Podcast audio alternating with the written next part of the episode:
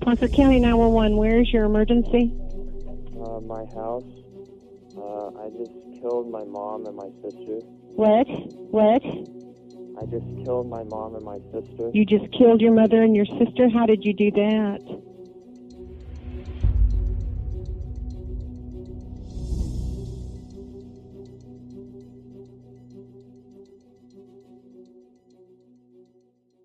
Hello，大家好，我是鬼灵异。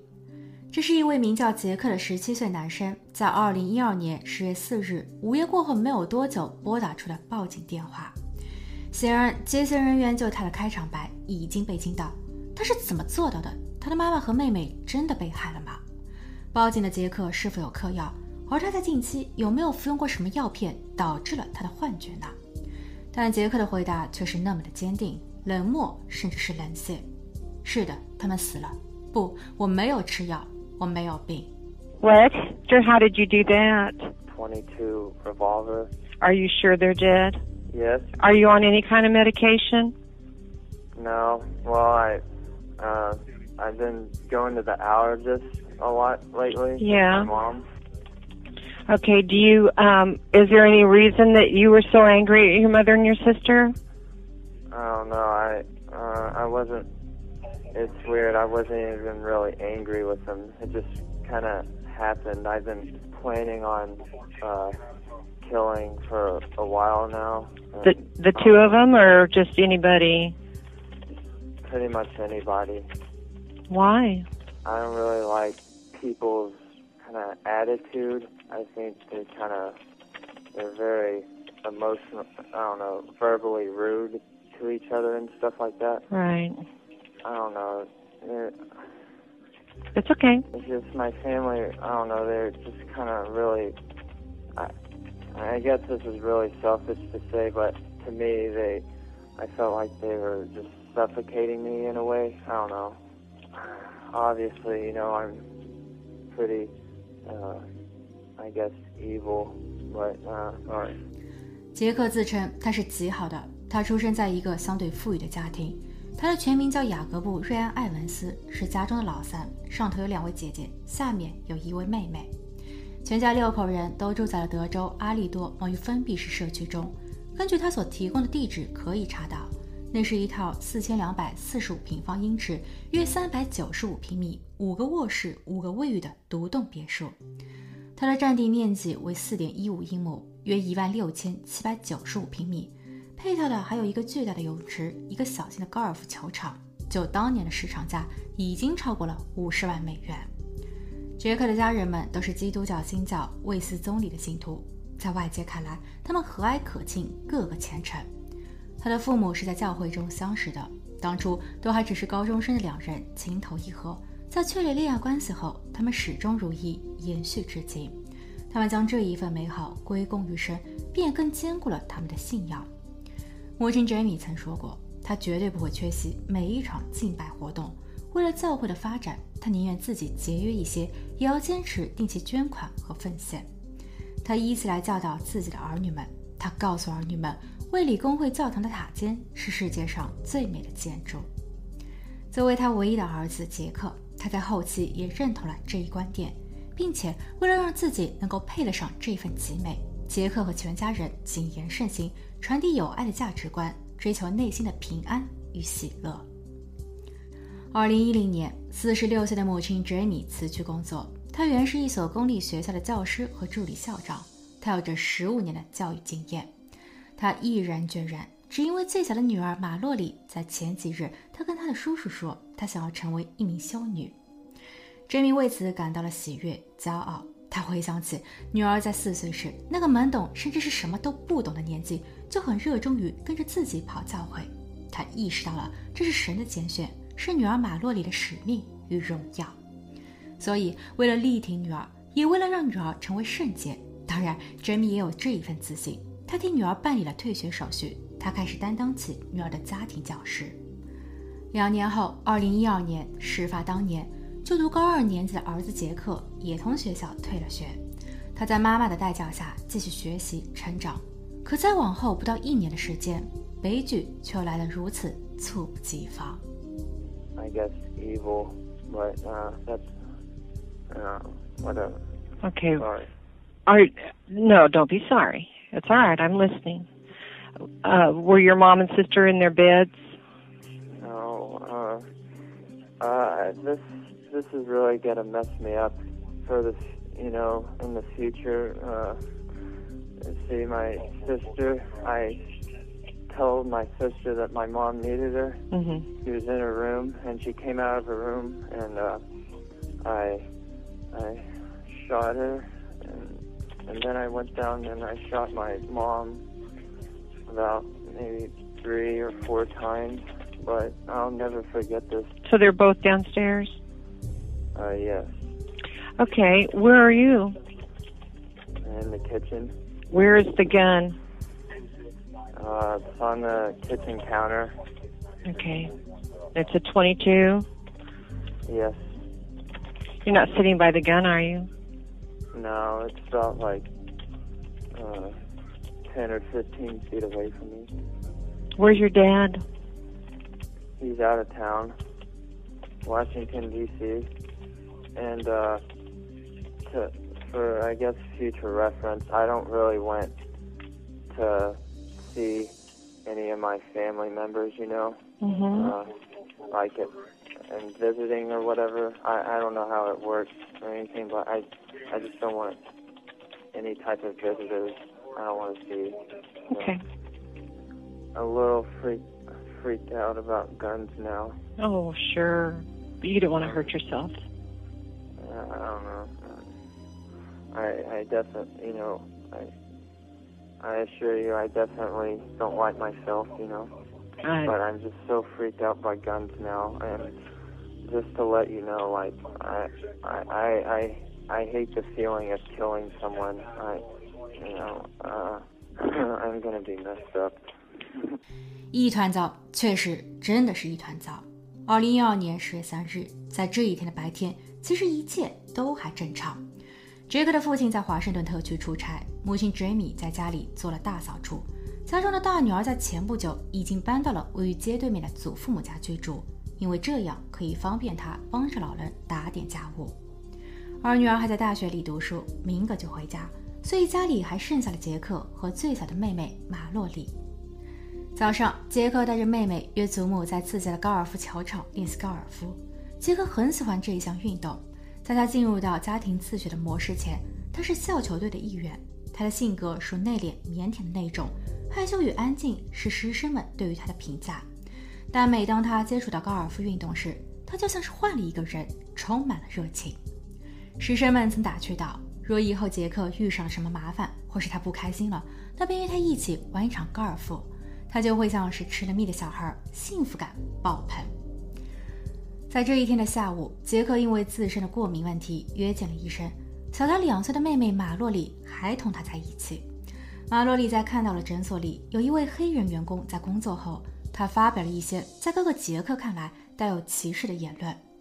杰克因此发怒，因为他发现妹妹有这样的行为已经不是第一回了。不久前，妹妹马洛里就曾取笑过那些无家可归的人。杰克当场责骂了他，说他是白人垃圾。若再不悔改的话，杰克不排除对于这一位亲妹妹动私刑。可显然，妹妹没有记住这个警告。此时杰克是崩溃的，因为妹妹的这种行为背离了他所定义的圣洁。他当下就与妹妹吵了起来。吵不过哥哥的马洛里选择冷战。在他俩回家后，紧张的气氛依旧持续。晚餐过后，兴许是马洛里意识到了自己有不对的地方，他主动的向哥哥示好。他问哥哥杰克要不要一起观看电影，但杰克还是板着个脸，并也拒绝了妹妹的请求。马洛里埋怨说哥哥不够大度，但他并不知道此时的哥哥杰克正酝酿着一场所谓的私刑。没过多久，杰克下楼，在一楼厨房取了一把刀具后，他冲进了妹妹位于二楼的卧房中。可或许是因为他还没有完全下定决心，也或许是因为正在观看电视的妹妹马洛里被哥哥的突然闯入吓了一大跳，他拿起了枕头，准备与哥哥开启一场枕头大战。这可气而又可笑的举动让哥哥一时恍惚，不知所措，所以杰克只能顺其自然，假装这只是一场突发的兄妹之间经常玩乐的枕头游戏。他在玩闹的过程中隐藏了手中的工具，他改变了主意，他并不想让妹妹太过痛苦。不知所以然的妹妹还笑得很开心，她以为白日里的争闹与矛盾已经化解，她的哥哥杰克还是很爱她的。但杰克其实并没有打算放过她，他转身离开。他确实是没有在当下伤害妹妹，不过一转而，他将要彻底毁灭全家。夜更深了，杰克在行凶前，在妹妹的房间门口徘徊了一个小时。当他再一次推开妹妹的卧房时，他说：“妈妈在楼下，她需要你的帮助。”马洛里从椅子上站了起来，他走出房门，并与哥哥擦身而过。他并没有留意到哥哥身后的武器。杰克看着他的背影，然后他对着妹妹扣下了扳机。马洛丽倒地，杰克走下了楼梯。巨大的声响虽然也引起了正在一楼干活的妈妈的注意。妈妈准备走上楼看看，他在转角口正好遇上了手握武器正在下楼的儿子。他无助无奈，甚至是很绝望地看着儿子。他拼命地摇头，喊着住手。妈妈不断地后退，想往屋外跑。杰克看着妈妈因为恐慌而摔跤。但他也并没有心软，他举起了武器，对准了妈妈。在妈妈倒地后，杰克返回到二楼自己的卧房中，他开始收拾工具，更确切的说，他开始安装第二个弹夹。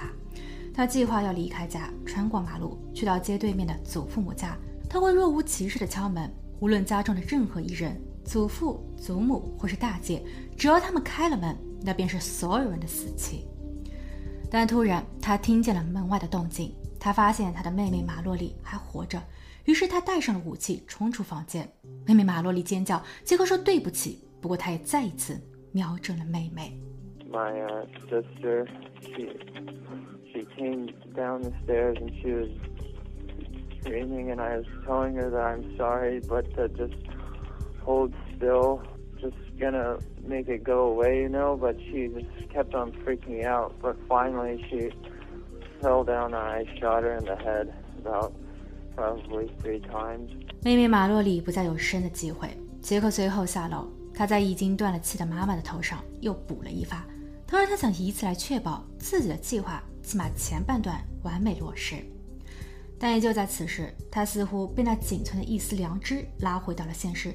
他说他醒了，他开始害怕，他开始后悔，他也拨通了自首的报警电话。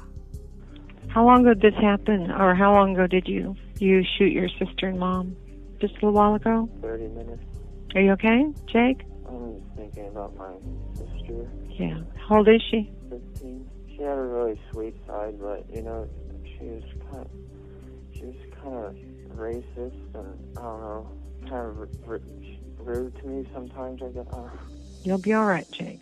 I'm, I'm like really worried about like mirrors and stuff like that. Are there any type of medication for that and stuff?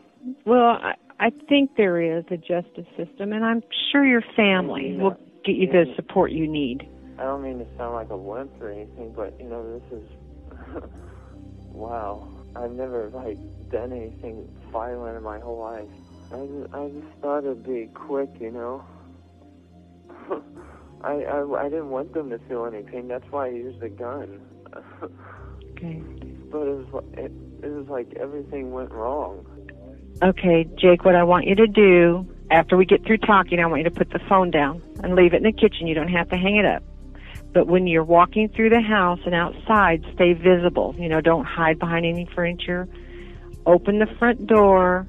When you open the front door, step back, put your hands behind your head, and slowly walk outside. Okay?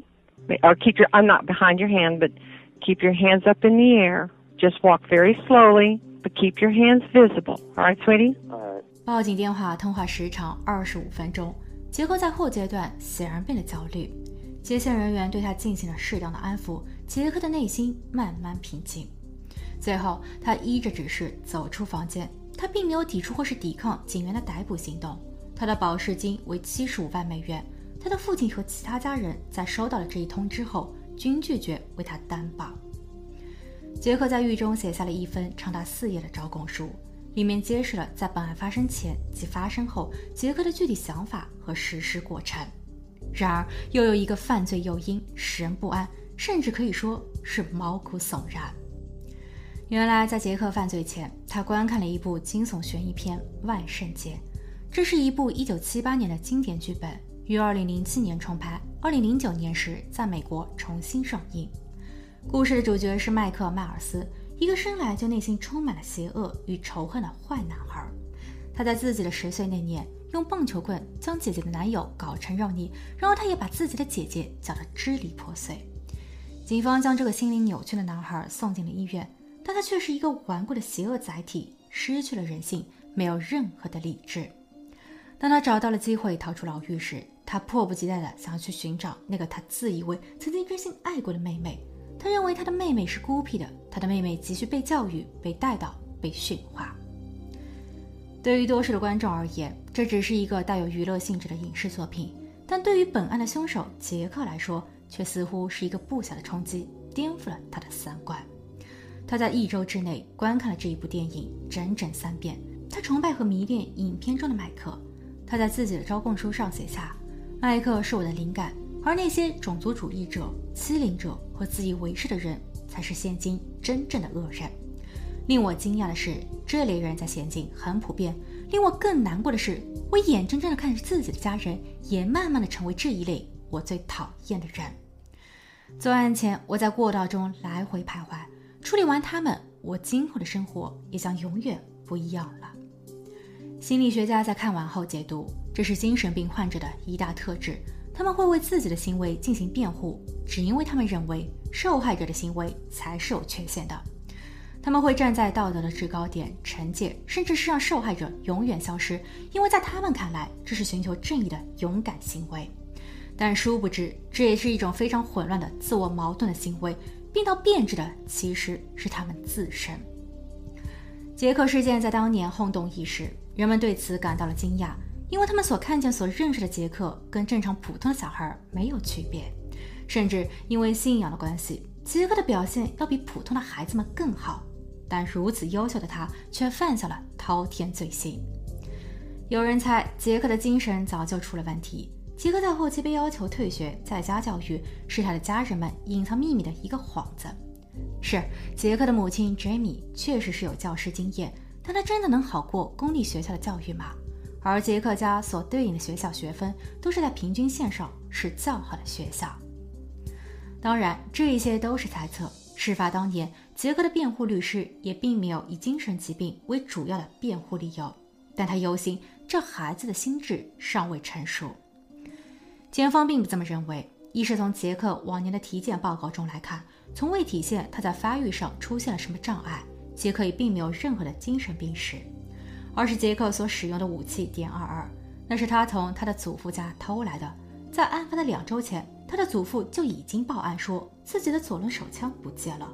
由此可见，所谓的妹妹在那一天的不当言论导致了整场悲剧，也只不过是一个借口。杰克计谋的盘算时间比他所招供的应该更早。未满十八的杰克被送进了州立精神病院，但他拒绝了一切治疗与援助，他把自己彻底的封锁了起来。虽然后期他又写了一份忏悔书，不过其中的内容。与其说他是在对妈妈和妹妹追思悔过，倒不如说他更关注和表达了自我的感受。他写下：“我开了杀戒，这是我经历过的最可怕、最糟糕的事，我自己也被他给毁了。”检方表示，结合杰克在犯罪后的自首电话，他说他害怕了，但他的重点也似乎更在于他觉得自己的未来被搅乱了。所以，良知这东西对于杰克来说，并没有被找回。What is your plea with regard to count two and count three? Guilty. And you're telling me that voluntarily? Yes, Your Honor. 二零一五年四月，杰克签订了认罪协议，他的刑期为四十五年，二零三五年前不得假释。看完这个案子，不知道大家对于在家教育、在家自学如何看待？其实我身边也有不少的朋友选择让孩子们在家受教。是因为不满公立或私立学校的教育体制，也是出于保护孩子的目的，不想让孩子们过早的受到世俗的影响。毕竟，校园文化除了那积极向上的部分以外，同学之间的互相攀比、快速传播不良信息，甚至是发生霸凌等行为，这样的案例也不少见。在家自学，家长们应该具备哪些技能？整一个家庭应该满足哪一些条件？这是一个很严肃的课题，因为影响的不单单是被教育的孩子们。当孩子终有一日接触到了这个世俗的世界，如本案的杰克看到了电影《万圣节》后，他们还能不能正确看待、处理和明辨，并在现实的社会环境下更自信的自我成长，不走岔路呢？又或问他们的家长在遇到了此等的情况时，该如何处理和引导？欢迎在评论区留下你的见解。好了。今天的故事就分享到这，我们下期见。